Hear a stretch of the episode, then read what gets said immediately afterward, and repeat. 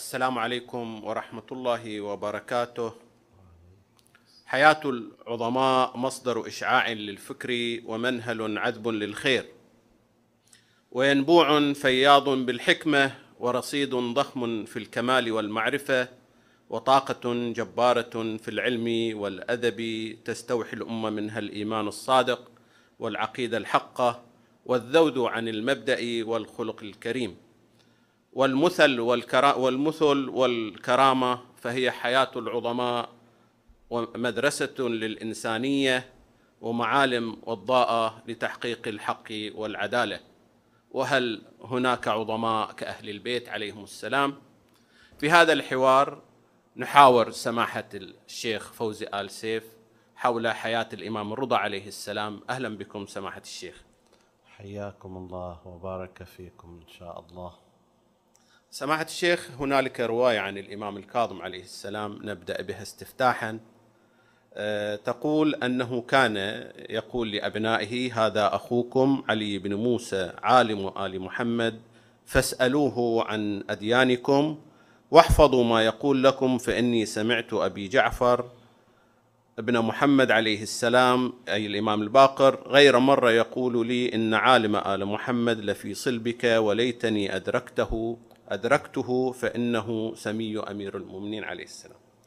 قبل البدء سماحة الشيخ في الحوار حول الرواية نجد ألقاب اختص بها الأئمة عليهم السلام. كلهم صادقون كلهم علماء كلهم كرماء. لكن نجد الإمام الحسن الكريم أهل البيت الجعفر الصادق الباقر عالم آل محمد وهكذا.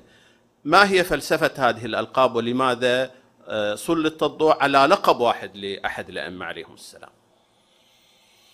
بسم الله الرحمن الرحيم. الحمد لله رب العالمين والصلاة والسلام على أشرف الأنبياء والمرسلين محمد وعلى أهل بيته الطيبين الطاهرين.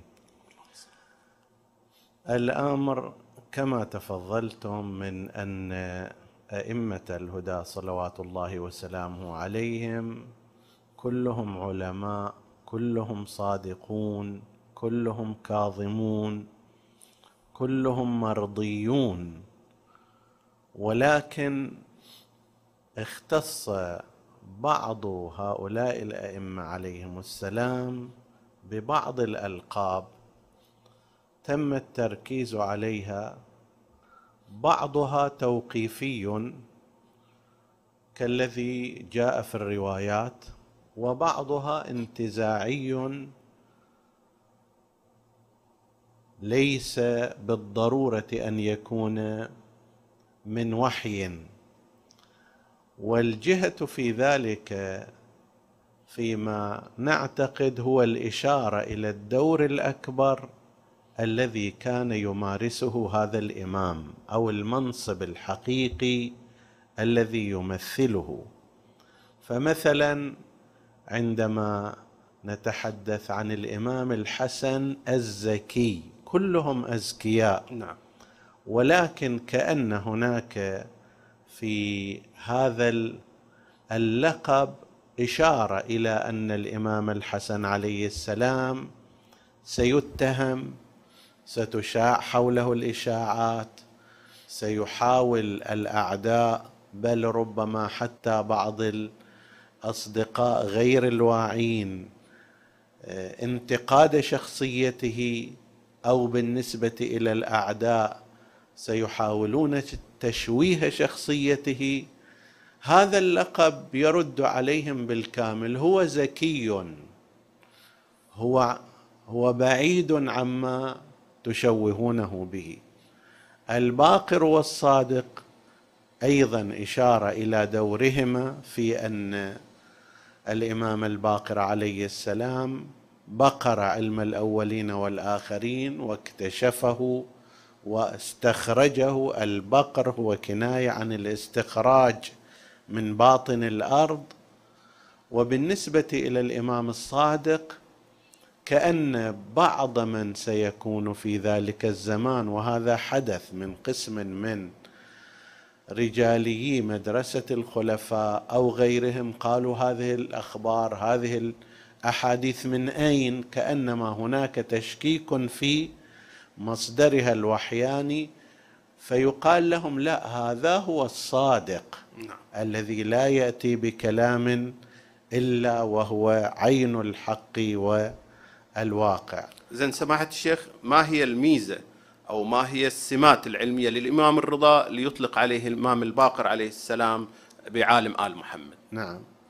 هنا أيضا نفس الكلام عندما نأتي إلى الإمام علي بن موسى الرضا صلوات الله وسلامه عليه اللي في بعضها ومنه هذا الحديث أيضا الذي ذكرتموه والطريف في الأمر هذا أنه فيه إشارة أن الإمام الكاظم يحدث عن أبيه الصادق عن الباقر في بعض الروايات وعن الصادق في بعضها يكتفى به. نعم. وفيها ولو أدركته لخدمته. في بعض روايات الإمام الصادق عليه السلام هذا المعنى موجود مما يبين عظمة الإمام الرضا عليه السلام. كونه عالم آل محمد اشاره إلى ذلك الدور المتميز الذي قام به الإمام عليه السلام في نشر علوم أهل البيت.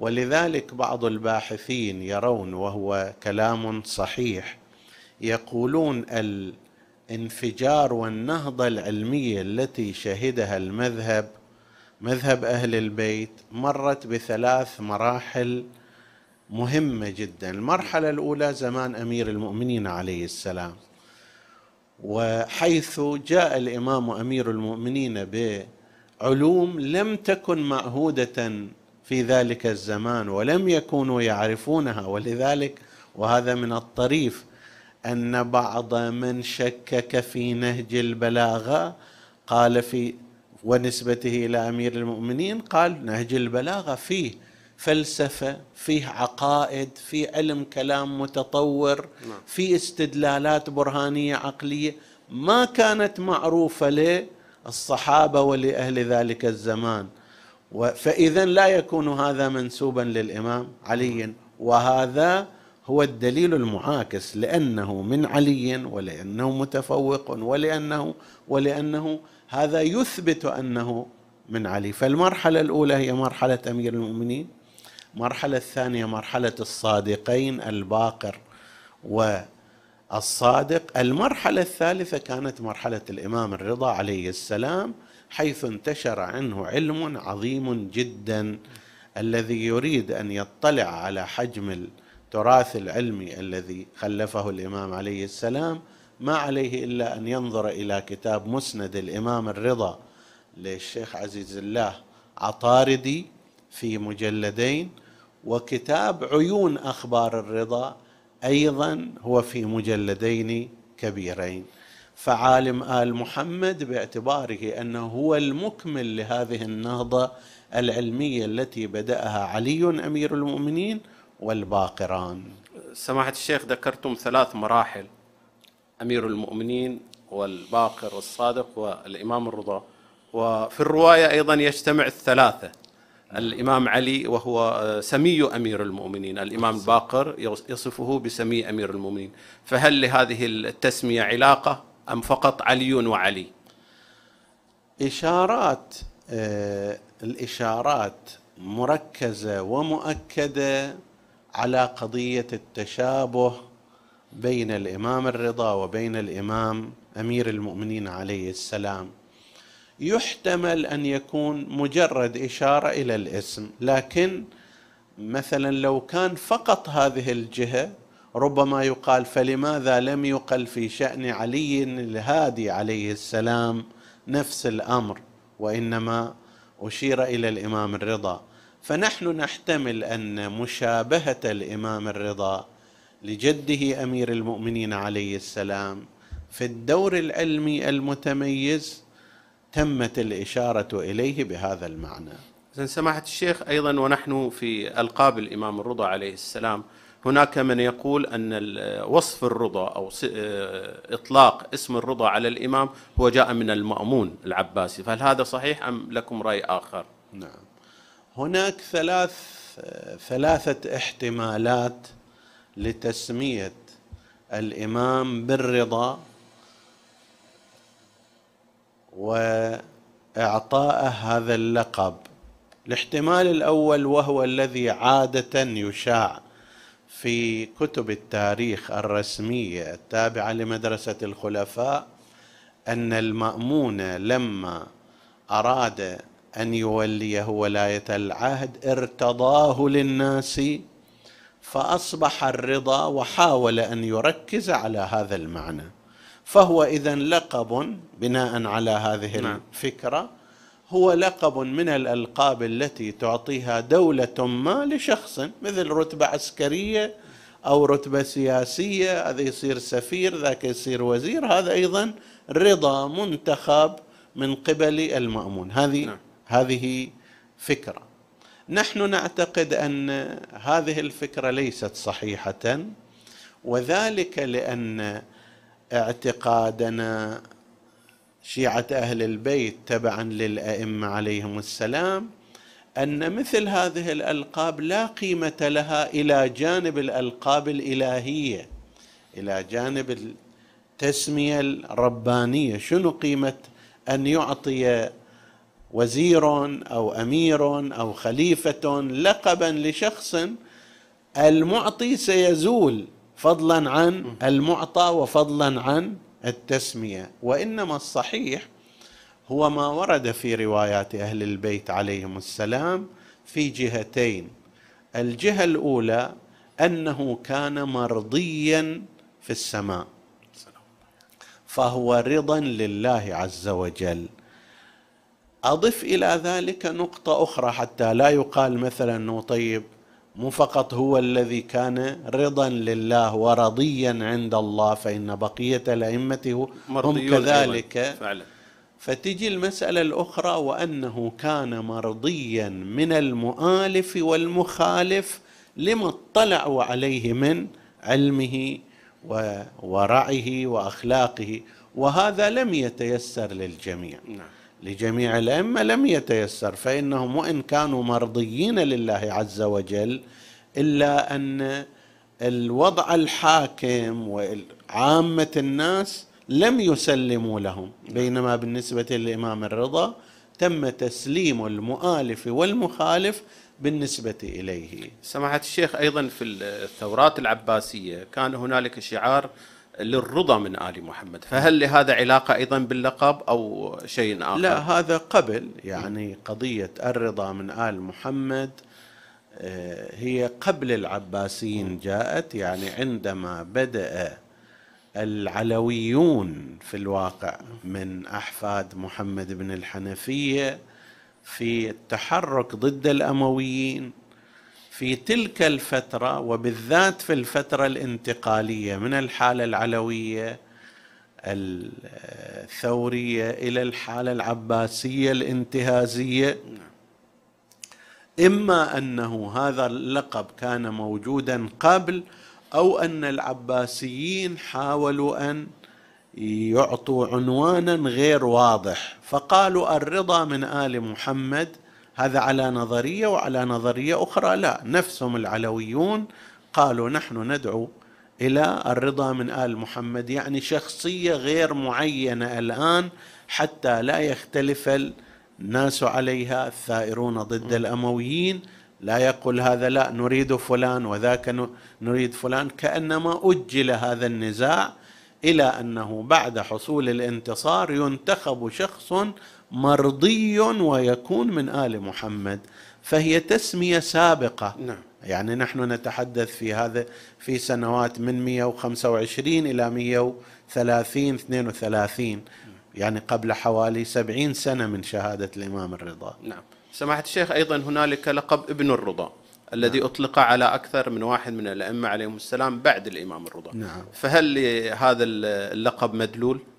مدلوله هو أن الإمام الرضا عليه السلام أصبح حاضرا في آه، الذاكرة الإسلامية كلها. وهذا ما أشارت إليه بعض الروايات لأنه رضي به المخالفون والمؤالفون.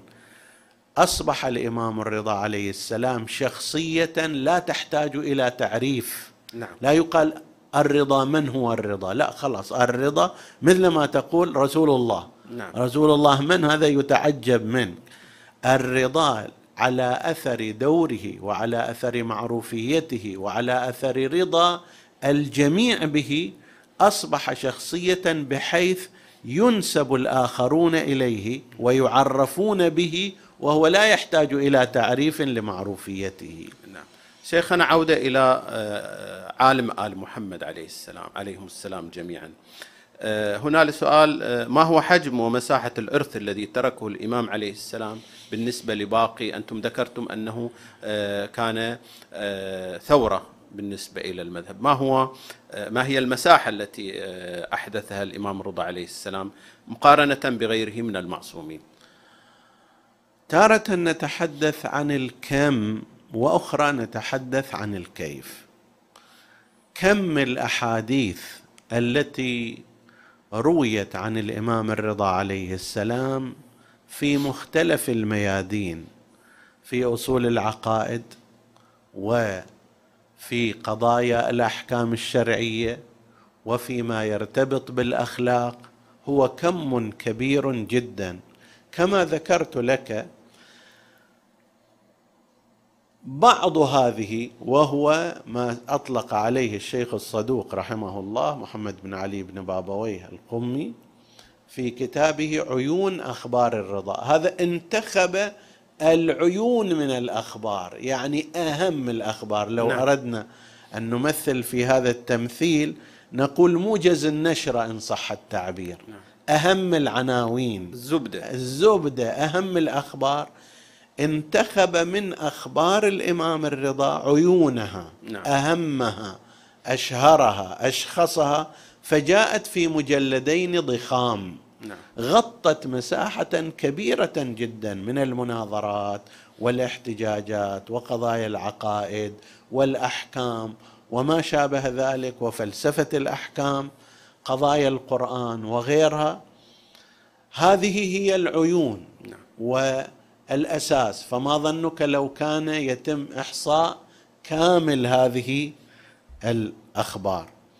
المرحوم كما ذكرنا الشيخ عزيز الله عطاردي في كتابه مسند الامام الرضا المطبوع منه هو مجلدان ضخام.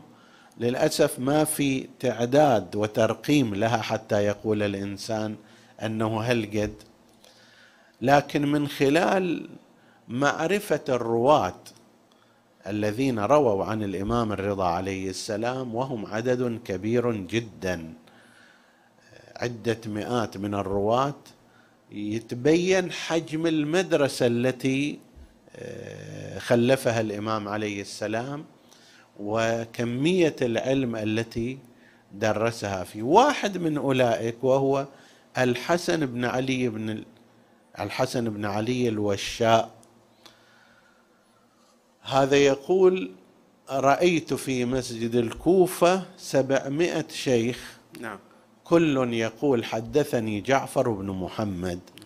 هذا هو يسمع يعني هل هل تراث الحديث الذي كان يحمله هؤلاء الرواة؟ واحد من رواة الإمام الصادق عليه السلام من رواة الإمام الرضا عليه السلام يسمع من هؤلاء جميعا وينظر إليهم ويحضر درسهم. فمن حيث الكم هو كم كبير بالقياس إلى سائر الأئمة المعصومين عليهم السلام. وهناك جهة أخرى هو جهة الكيف. جهة الكيف نحن نلاحظ ملاحظات ما أدري إذا كان هناك سؤال حول هو حول الصفات العامة لحديث الإمام الرضا عليه السلام. أحسنتم. فهذه جاءت بعد في من جهة الكيف نحن سنلاحظ آه، بعض الملاحظات التي ربما لا تجتمع بكاملها بكاملها في سائر الروايات. الجهة الأولى أن روايات الإمام الرضا عليه السلام ناظرة إلى الروايات المتقدمة لها وغالبا حاكمة عليها. نعم. وهناك مسلك يسلكه بعض الفقهاء اعتمادا على بعض الروايات أنه ماذا نصنع إذا كانت هناك روايتان متعارضتان بدوا وظاهرا في بعض الروايات ورد أنه يؤخذ بالمتأخر منهما نعم. هذا قسم من العلماء والفقهاء ومنهم المرحوم السيد تقي القمي أحد المراجع الدينيين توفي رحمة الله عليه وله إنتاج علمي خصب جدا كان يرى أنه إذا تعارضت الروايات أحد المرجحات للرواية هو كونها متأخرة لأنها ناظرة إلى المتقدمة نعم. وحاكمة عليها وشارحة لها أو ناسخة لها المهم الرواية المتقدمة مثلا رواية في زمان الإمام الباقر لا يمكن أن تكون ناظرة إلى رواية في زمان الإمام الرضا نعم. بعكس ذلك بينما رواية الإمام الرضا يمكن لها أن تكون حاكمة لتلك مقيدة لها آه، جاعلة حدا آه، لزمانها فإذا صحت هذه النظرية استفاد منها الفقيه بشكل مهم بشكل مهم جدا لأنه آنئذ ستكون مثل روايات الإمام الرضا. وما أكثرها في أبواب الفقه والأحكام هي المرجع حتى لو لو تعارض معها روايات متقدمة. هذا واحد. نعم. والثاني حتى مع فرض عدم الأخذ بهذا المسلك الرواية المتأخرة غالبا ما تكون فيها جهات لم تذكر في الروايات المتقدمة وانت لاحظ نفسك عندما تلقي مثلا اليوم حديثا في مكان نعم. إذا جئت بعد سنة تريد أن تلقي حديث في نفس الموضوع لابد أن تضيف أشياء جديدة تنضج الفكرة عندك وهذا فقط من باب التمثيل نعم. وإلا هم كلهم نور واحد وضياء واحد ولكن هذه الميزة نحن نلاحظها في روايات الإمام الرضا عليه السلام أنها شارحة مبينة إلى غير ذلك. هذا واحد فهي حاكمة اولا وثانيا شارحة. حاكمه بناء على مسلك الأول. زين المسلك الأول إذا أحد يقبله وشارحة ومبينة ومفصلة بناء على المسلك الثاني, الثاني. نعم. في مسلك ثالث أو هم فقط؟ لا هو هذان يعني. سماحة الشيخ أيضا هنا سؤال يطرح. هل الإمام الرضا عليه السلام في موضوع الكم هل لأنه ثنيت له الوسادة وأصبح وليا للعهد؟ وأيضا سؤال يعتمد على هذا السؤال كيف استطاع الإمام الرضا عليه السلام وهو مسؤول آه، ونعلم أن الواحد يعني مقدار من المسؤولية يأخذ من وقته. فكيف استطاع الإمام عليه السلام أن يجمع بين المسؤولية وبين بث العلم؟ جميل. هذا من الأسئلة اللي فعلا آه، جيدة ولا يعني ذلك أن باقي الأسئلة لم تكن كذلك. وإنما كأنه يجيب على سؤال عند الناس. نعم. قسم من الناس يتصورون أنه لما تولى الإمام الرضا ولايه العهد فسيكون كحال سائر المسؤولين الحكوميين مشغول بالامور الحكومية نعم. والرسمية وما شابه ذلك.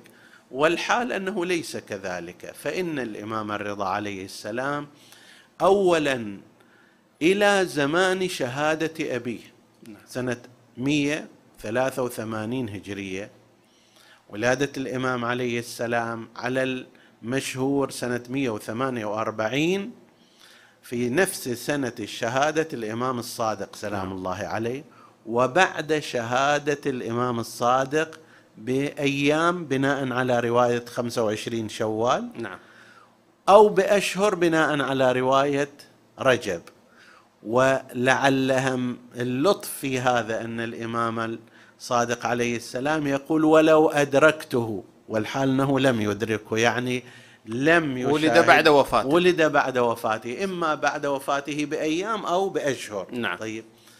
فإذا ولد مثلا في سنة في سنة 148 بناء على رواية ولعلها هي الأكثر أو 153 على رواية أخرى فهو من 148 إلى 183 أو من 153 إلى 183 كان في المدينة يعني. المنورة. أحسنتم.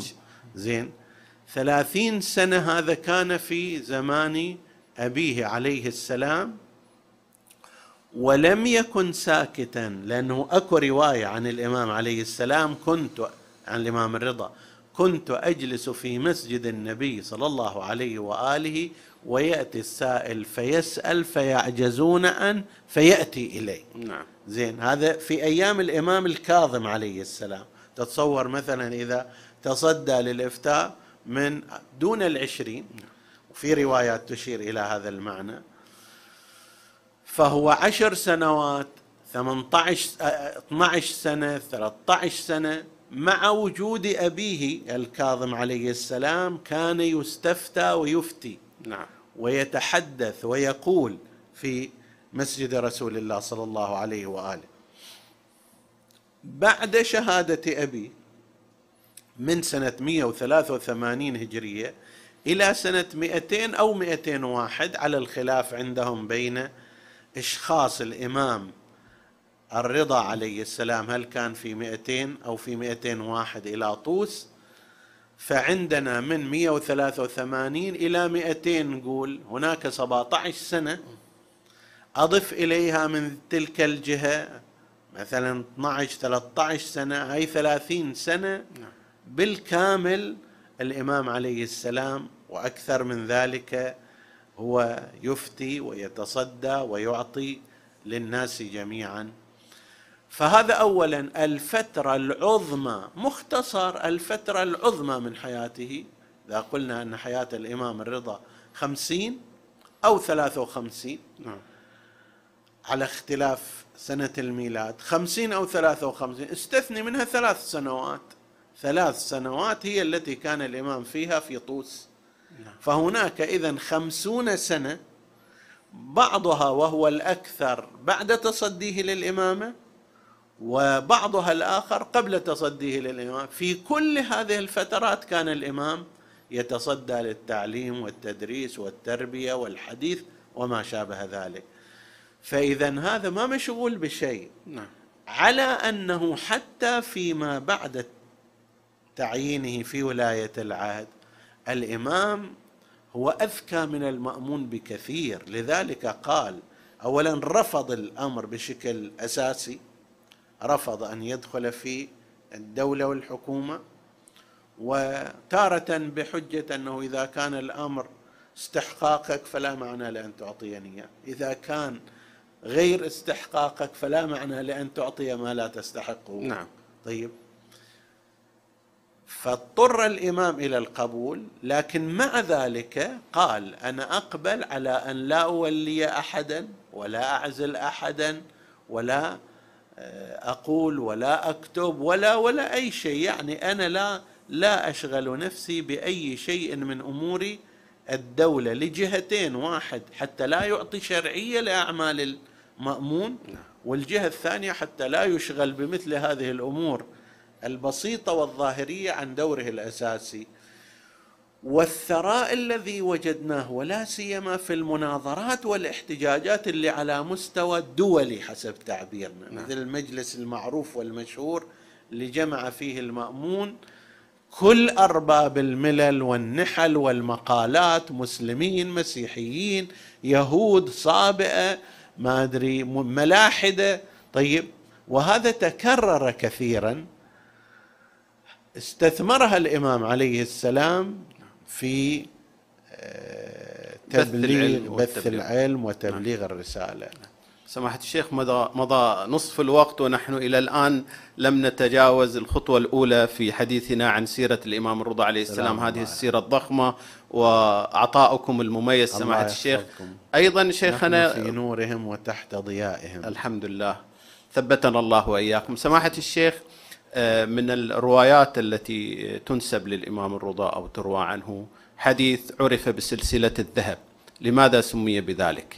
نعم سلسلة الذهب آه، ناظر إلى الإسناد نحن نعتقد بطبيعة الحال أنه الإمام الرضا لا يحتاج إلى إسناد نعم. لأن موقعه هو موقع النبي صلى الله عليه وآله وقد قرروا ذلك بقولهم حديثي حديث أبي وحديث أبي حديث جدي وحديث جدي حديث علي كما هو المنقول عن الإمام الباقر وحديث علي حديث رسول الله وهو عن الله عز وجل. وبالتالي فالإمام ليس راويا لا يحتاج إلى إسناد. وإذا وجدنا في بعض الروايات أنه قال قال أبي كذا أو عن جدي كذا أو قال رسول الله فهو لجهات أخرى. والأئمة عليهم السلام كانوا يحرصون على التأكيد على عدم روايتهم على عدم روايتهم عن رسول الله لأن مدرسة الخلفاء والخط الآخر كان يريد أن يتعامل معهم على أنهم علماء جيد محدثون رواه طيبون وصادقون لا هم أئمة. نعم. هم لهم كما كان لرسول الله صلى الله عليه وآله ما خلا النبوة. نعم. يكشفون عن الأحكام الشرعية كما كان يكشف النبي صلى الله عليه وآله عنها. هي أصول علم نتوارثها كابرا عن كابر. لسنا رواة. نعم. نعم في بعض الحالات لجهات معينة لو صار فرصة نتحدث عنها لجهات معينة كانوا يؤكدون على أن هذا الحديث مروي عن رسول الله. نعم. ومنها هذا الحديث. من تلك الجهات أنه عندما يكون المخاطب لا يعتقد بالأئمة عليهم السلام. لا يعتقد بإمامتهم. فلا معنى لأن تقول له أنا أقول كذلك. إنما ينفع هذا عندما تخاطب شخصا معتقدا بإمامتهم. أما إذا كان لا يعتقد بهذا فأنت ان تجي تقول له لا إله إلا الله حصني ومن دخل حصني أمن من عذابي فورا يقول لك من قال هذا؟ كيف وصل إليك؟ من أين جاء لك؟ من الذي يقول أن هذا صادر حقا؟ فلهذا تعمد الإمام روايتها عن أبي عن جدي. روايتها أحسنتم لأن وهذا مو بس في هالمكان في أكثر من مكان كان الأئمة عليهم السلام إذا كان مخاطبهم ليس من شيعة أهل البيت عليهم السلام أو لا يعتقد فيهم ما ما يعتقده الشيعة كانوا ينسبونها بالرواية إلى آبائهم. لذلك الآن الإمام عليه السلام جاي في هذه المنطقة وهذه المنطقة من ناحية التصنيف المذهبي. إلى ذلك الوقت لم تكن شيعية. كانت تعرف الأئمة باعتبارهم مثلا أبناء رسول الله وبأنهم من بني هاشم وأشراف وكذا. أما أنهم كرسول الله في قدرتهم التشريعية كلا. فهنا لا بد اذا أن يتكلم لهم الإمام عليه السلام بهذه الطريقة. حدثني أبي قال حدثني أبي قال حدثني أبي وذكر الأسماء إلى أن أوصلها إلى رسول الله صلى الله عليه وآله إلى الله عز وجل. إلى هنا هذا هو سلسلة السند هي هذه ولذلك قال بعض المحدثين هذا إسناد لو قرئ على مجنون لأفاق يعني هذا من الأسانيد التي مو بس لا ينبغي أن يخدش فيها وإنما لها آثار إلى هذا المقدار أنها تشفي المرضى كما تصنع آيات القرآن الكريم. كيف أن آية القرآن عندما تقرأ على مريض يشفى بإذن الله؟ هذه الأسماء المقدسة أيضا هي كذلك وهذا القائل ليس من شيعة أهل البيت. لكن فيما بعد الإمام عليه السلام ما اكتفى بهذا وإنما قال بشروطها وهذا الإجابة على سؤال مقدر وفي محله يعني. لنفترض أن فلانا قال لا إله إلا الله خلاص دخل الجنة؟ لا لها شروط. لها شروط لها مقتضيات. من هذه المقتضيات ما هو في باب العقل؟ موسى الرضا منها؟ أحسنتم من من منها ما هو في العقائد ومنها ما هو في الأعمال وإلا ما أسهل هذه اللفظة يستطيع أي إنسان مهما كان عاصيا وفاسقا وغير ذلك أن يقول لا إله إلا الله بدل الواحدة عشرات المرات. فلذلك قال أخيرا بشروطها وأنا من شروطها. سماحة الشيخ قبل أن نبتعد هل هنالك وجه آخر لذكر الأئمة عليهم السلام الرواية مسندة غير ما ذكرتم إيه؟ للاستفادة. هناك وجوه أخر منها لبيان أن هذا المضمون قد قاله أئمة الهدى عليهم السلام في كل أزمنتهم حتى يؤكدوا عليه. يعني مرة أنا أجي أشوف أن هذا المجتمع مثلا يحتاج إلى موضوع معين ربما المجتمع الآخر لا يحتاج إلى هذا الموضوع. مرة يكون لا هذا من من مواضيع الأصول التي تحتاجها كل المجتمعات في كل الأزمنة. فيأتي الإمام أمير المؤمنين ويؤكد عليه. ثم يأتي الإمام الحسن ويؤكد عليه. ثم يأتي الحسين ويؤكد عليه. هذا يؤكد عليه في الكوفة ذاك يؤكد عليه في المدينة الثالث يؤكد عليه في بغداد.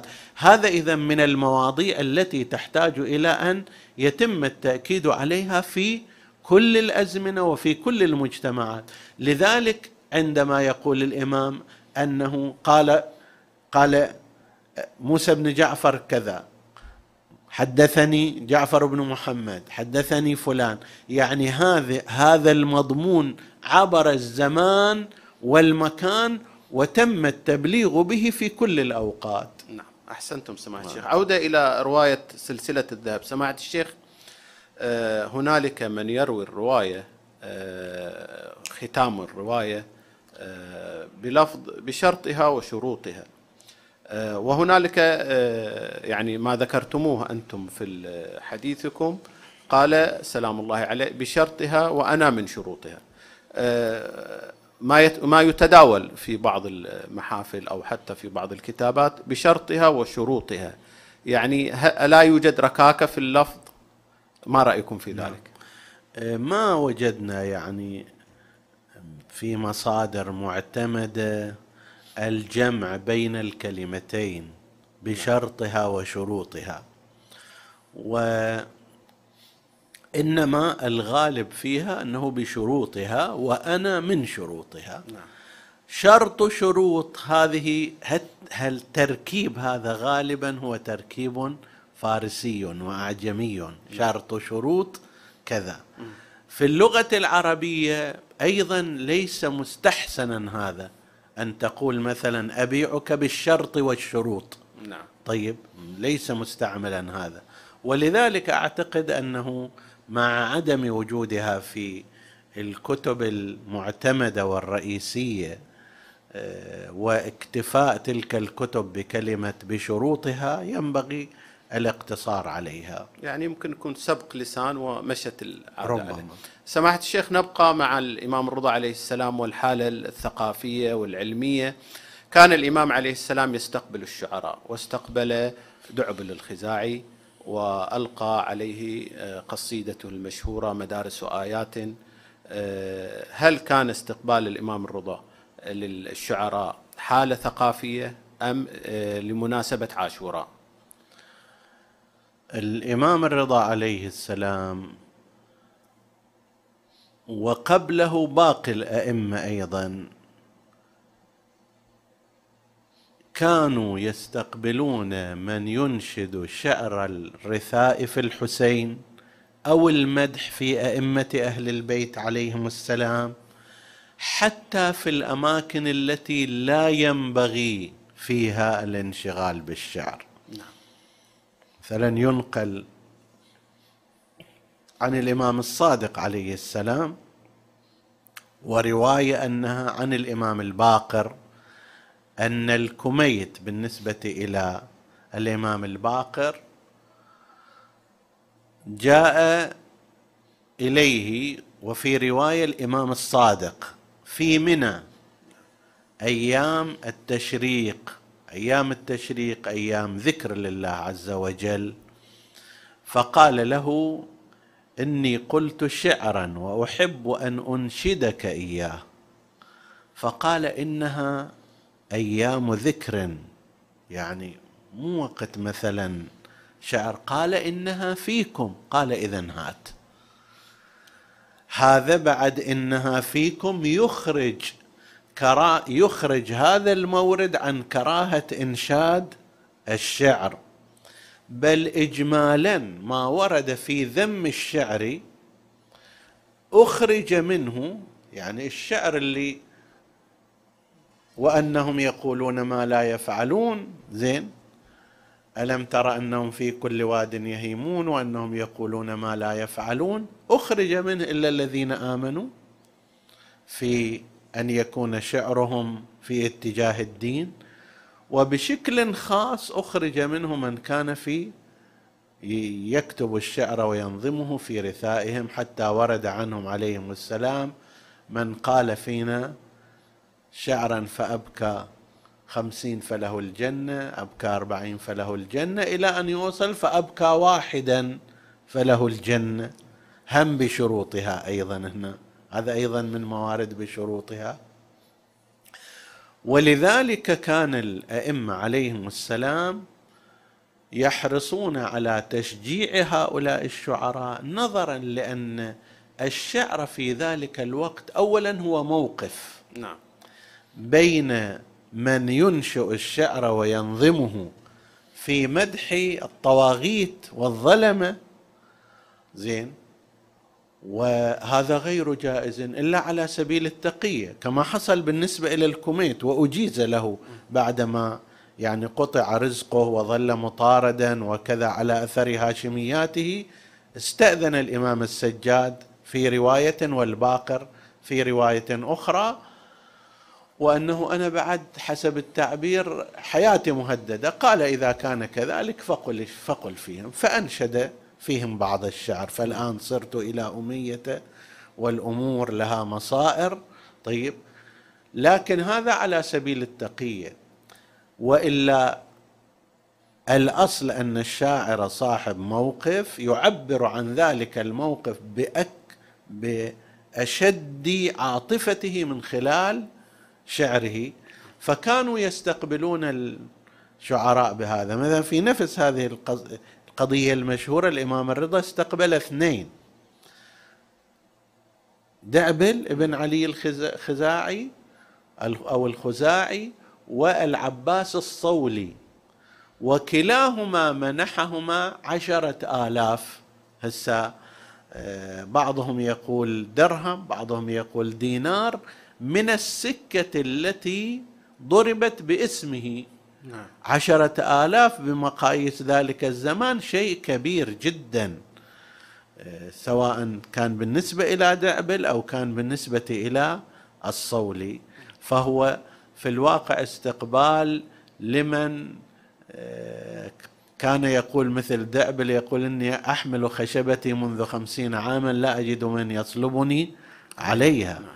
زين هي موقف وموقف متقدم جدا منشور سياسي كبير. طيب وهكذا الحال بالنسبة إلى قصيدة الصولي فسماحة الشيخ هو استقبال عام لم يكن بسبب آه، المناسبة عاشوراء والقصيدة هي عامة أيضا. أي ما ما ما يذكر أنه في يوم عاشوراء. سماحة الشيخ أيضا في القصيدة أبيات حول الإمام الرضا رثى نفسه فيها. صحيح. آه كيف تجدون هل تجدون فرق في الأبيات بين قصيدة الدعبل والبيت الذي أنشأه الإمام الرضا؟ يعني لو أن إنسانا ظاهرا لو أن إنسانا لم يعلم عن ذلك ولم يقل له أنه هذا هو مثلا من إنشاء الإمام عليه السلام لكان القصيدة ضمن مسارها الاعتيادي. طبعا هذا يحتاج إلى أدباء متخصصين في الشعر ولكن بهالنظرة الظاهرية التي نراها لو أنه عرضت على شاعر من الشعراء مثلا غير الشيعة اللي يعرفون القصة نعم. ومسح منها فقال الإمام الرضا ألا أضيف لك بيتين وعرضت عليه أظن لا يجد فرقا واضحا في السبك بين ما قبلها وبين ما بعدها. سماحة الشيخ ذكرتم أثناء حديثكم أن الإمام الرضا عليه السلام عاش ثلاث مراحل في حياته. المرحلة الأولى في زمان أبيه وأيضا كانت أو آه، نقسمها إلى قسمين. قسم في حياة هارون وقسم في حياة المأمون. وإذا شئنا أن نقسمها ثلاثة فقسم كان وليا للعهد. في حياته أيام هارون لم يتعرض هارون آه، للإمام رضا عليه السلام رغم أنه سجن الإمام الكاظم عليه السلام. وهنالك رواية تروى أن الإمام عليه السلام قال آه، أن لو أخذ هارون معنى الرواية لو أخذ هارون آه، شعر من رأسي فإني لست بإمام أو فأنا لست بإمام. هل هذا المنع هو منع تكويني أم أن الإمام عليه السلام قرأ الوضع السياسي في تلك الفترة؟ من خلال سياق الرواية نفسها نحن نعتقد أن هذا الجانب جانب إخبار غيبي. فإن في ضمن هذه الرواية قدم قدم الإمام الرضا عليه السلام بعدما قالوا له كيف شهرت نفسك بالإمامة ولا زال سيف هارون يقطر من دمائكم؟ استوى حسب التعبير اغتال والدك في السجن. وانت اطلعت نفسك للامامة فكيف؟ فقال لقد قال رسول الله صلى الله عليه وآله إن أخذ أبو جهل مني شعرة فأنا لست بنبي. نعم. وهذا معناه أن عنده إخبار من الغيب أن هذا الطاغوت الكافر لا يستطيع أن يصنع به شيء لأن الله يعصمه من الناس. إما إخبار بشكل خاص أنه يا رسول الله لن يصل إليك أحد وإما من خلال إخبار ربنا سبحانه وتعالى له بأنه معصوم من الناس. على أي حال هي جهة غيبية. استدلال النبي استدلال الإمام الرضا عليه السلام بهذه القضية الغيبية قد يشير إلى أنه أنا يوجد لدي علم إلهي وإخبار رباني بأنه لا أموت على يد هارون نعم. وإنما منيتي مثلا ستكون بيد المأمون وهذا مما يحتج به الإمام على من خالفه لأنه سيكون صادقا نعم. هناك احتمال أن تكون القضية قراءة موضوعية للاوضاع القائمة بس ربما يخالف هذه أنه لا يمكن القول بها بشكل جزمي يعني إذا إنسان آه، لا يعتمد على الإخبار الرباني لا يستطيع أن يجزم بهذا. إن أخذ هارون مني شعرة فأنا لست بإمام. لحن هذا الحديث لحن جزمي قاطع لا مجال فيه ولو لواحد في المئة من الخطأ من الخطأ. وهذا لا يتناسب مع التحليل الموضوعي البشري وإنما يتناسب مع الإخبار الرباني والإلهي. نعم. سماحة الشيخ آه، ذكرتم أيضا أن الإمام عليه السلام آه، عاش فترة في المدينة وكان له آه، نتاج علمي وحركة علمية. في المقابل هل كان هنالك تحرك سياسي للإمام رضا عليه السلام قبل أن يكون وليا للعهد؟ لا لا نجد هذا الشيء وإنما نجد يعني انشغال الإمام عليه السلام كان بهذا الجانب. ورأيت بعض الروايات وهي يعني محل للالتفات أن الإمام عليه السلام بعد شهادة أبيه الكاظم سلام الله عليه ذهب إلى البصرة. نعم. وعقد فيها مجلس مناظرات ثم ذهب إلى الكوفة وعقد فيها مجلس مناظرات ورجع إلى المدينة. يعني ذهب إلى البصرة وإلى الكوفة مبلغا عن إمامته وطلب من بعض من يعرفهم هناك أن يجمعوا له العلماء والناس حتى يناظر العالم ويخبر عامة الناس. هل هذا في مقابل حركة الواقفية التي حدثت؟ لا شك أن هذا جزء منه يعني في مقابل أولئك الذين أنكروا إمامة الإمام عليه السلام بس هي كوظيفة عامة إخبار الإمام الناس عن نفسه ودعوتهم إلى طريق الهداية هذا مطلوب.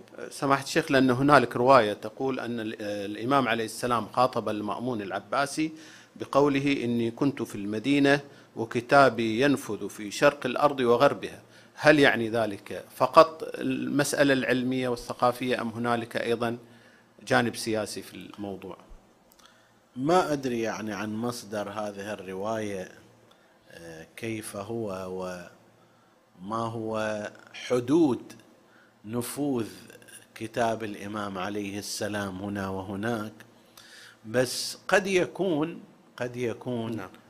آه، مشير إلى أن يا أيها المأمون لا تتصور أنك آه، أن أمامك شخصا مثلا آه، ضعيفا وليس له حضور بين الناس إحنا إذا نلاحظ مثلا أن الدعبل الخزاعي وهو شاعر الإمام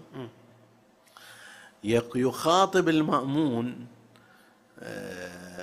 في وجهه بقصيدة مشهورة إني من القوم الذين سيوفهم قتلت أخاك وشرفتك بمقعدي. إحنا سويناك قتلنا أخوك لأنه قبيلة خزاعة. والقائد قائد جيوش المأمون اللي سيطر كان عبد الله بن طاهر الخزاعي نعم. فيقول إحنا قبيلة خزاعة اللي سويناك وإلا أنت آه، ما كنت تترقع حسب التعبير نعم. فإذا كان لهذا الكلام من أصل أنا ما أدري من أين مصدره ولكن إذا كان لهذا الكلام من أصل فلعله يشير إلى أن الإمام عليه السلام كان له من الأنصار من القبائل من الجماعات التي يعني آه، يكون أمر الإمام فيها لو أراد نافذا. سماحة الشيخ ذكرتم حديث حول الواقفية وهنا سؤال يطرح سماحة الشيخ هل الخلاف بين الإمام الرضا عليه السلام وهذه الفئة خلاف سياسي أم هو خلاف عقائدي أم هو خلاف بسبب أنهم امتنعوا من إعطاء الخمس له كخليفة لأبيه الحركات المنحرفة قد لا يكون هناك عامل واحد فيها نعم. وإنما قد تكون فيها عدة عوامل تمتزج وتخرجها غاية الأمر بعض هذه الحركات المنحرفة تخرج العنوان الذي يناسبها. تخرج العنوان الذي يستقطب الناس. تخرج العنوان الذي لا يدينها. خوارج على سبيل المثال فيها عنصر جهل نعم فيها عنصر عصبية قبلية يمن ومضر وما شابه ذلك. فيها عناصر شخصية رئاسة وسلطة ودولة وإلى آخره. وفيها غير ذلك. بس أن واحد يجي يقول إحنا خرجنا على علي بن أبي طالب لأنه هو مضري ونحن يمانيون مثلا. ما حد يقبل هذا نعم، الكلام. نعم صحيح. فيجيب عنوان آخر ويقول مثلا لا حكم إلا لله. هذا حكم في دين الله. نعم. هذه حكم في دين الله إذا أبرزت كعنوان ولافته أخفت بقية الدوافع. وين الدوافع الشخصية؟ اختفت. وين الدوافع القبلية؟ كذلك. وين الجهل والقداسة المزيفة؟ اختفت. في مثل موضوع الواقفة كإحدى الحركات المنحرفة هي أيضا من هذا القبيل. يعني مجموعة أمور قد يكون الحقيقة فيها هي ما كشفته الروايات من أنها دوافع مادية ومصلحية وتزعم ورئاسة وما شابه ذلك. زين العنوان شنو؟ هل, نستط... هل يستطيع هؤلاء أن يقولوا نحن لا نبايع الإمام الرضا لأننا نريد أن نأخذ الأموال؟ أو. نريد أن نتزعم في مناطقنا؟ أو لأنه الإمام الكاظم كان مثلا أربع خمس سنوات في السجن أكثر أقل. فإحنا صار عندنا حضور اجتماعي الآن ما دام الإمام الرضا ظاهر هذا الحضور راح يتراجع. نعم. ما يمكن أن يقبل منهم هكذا. فيقال أنت لست بإمام. ليش لست بإمام؟ لأن أبوك ما مات. فتبدأ تتسلسل كيف ما مات كذا وكذا. ولكن حسب ما ورد في الروايات أن الدافع الأساس هو كان دافعا ماديا مصلحيا وربما هم اتبع بعضهم. يعني قد لا يكون القادة وإنما الذين جاءوا وراءهم جزء منه راجع إلى قضية الجهل وعدم المعرفة. سماحة الشيخ الوقت يسرقنا وهو كالسيف كما نعم. قيل. في آخر خمس دقائق من الحوار سماحة الشيخ نود تسليط الضوء على موقف الإمام الرضا عليه السلام من ثورات العلويين وموقفه من أخيه آه، زيد النار. لنختم بها الحوار موقف الإمام الرضا عليه السلام هو كموقف آبائه من الحركات العلوية، أيضا الإمام الكاظم كان له موقف، الإمام الصادق كان له موقف. وهذه الحركات تنقسم إلى أقسام وبتبعها يكون الموقف منها.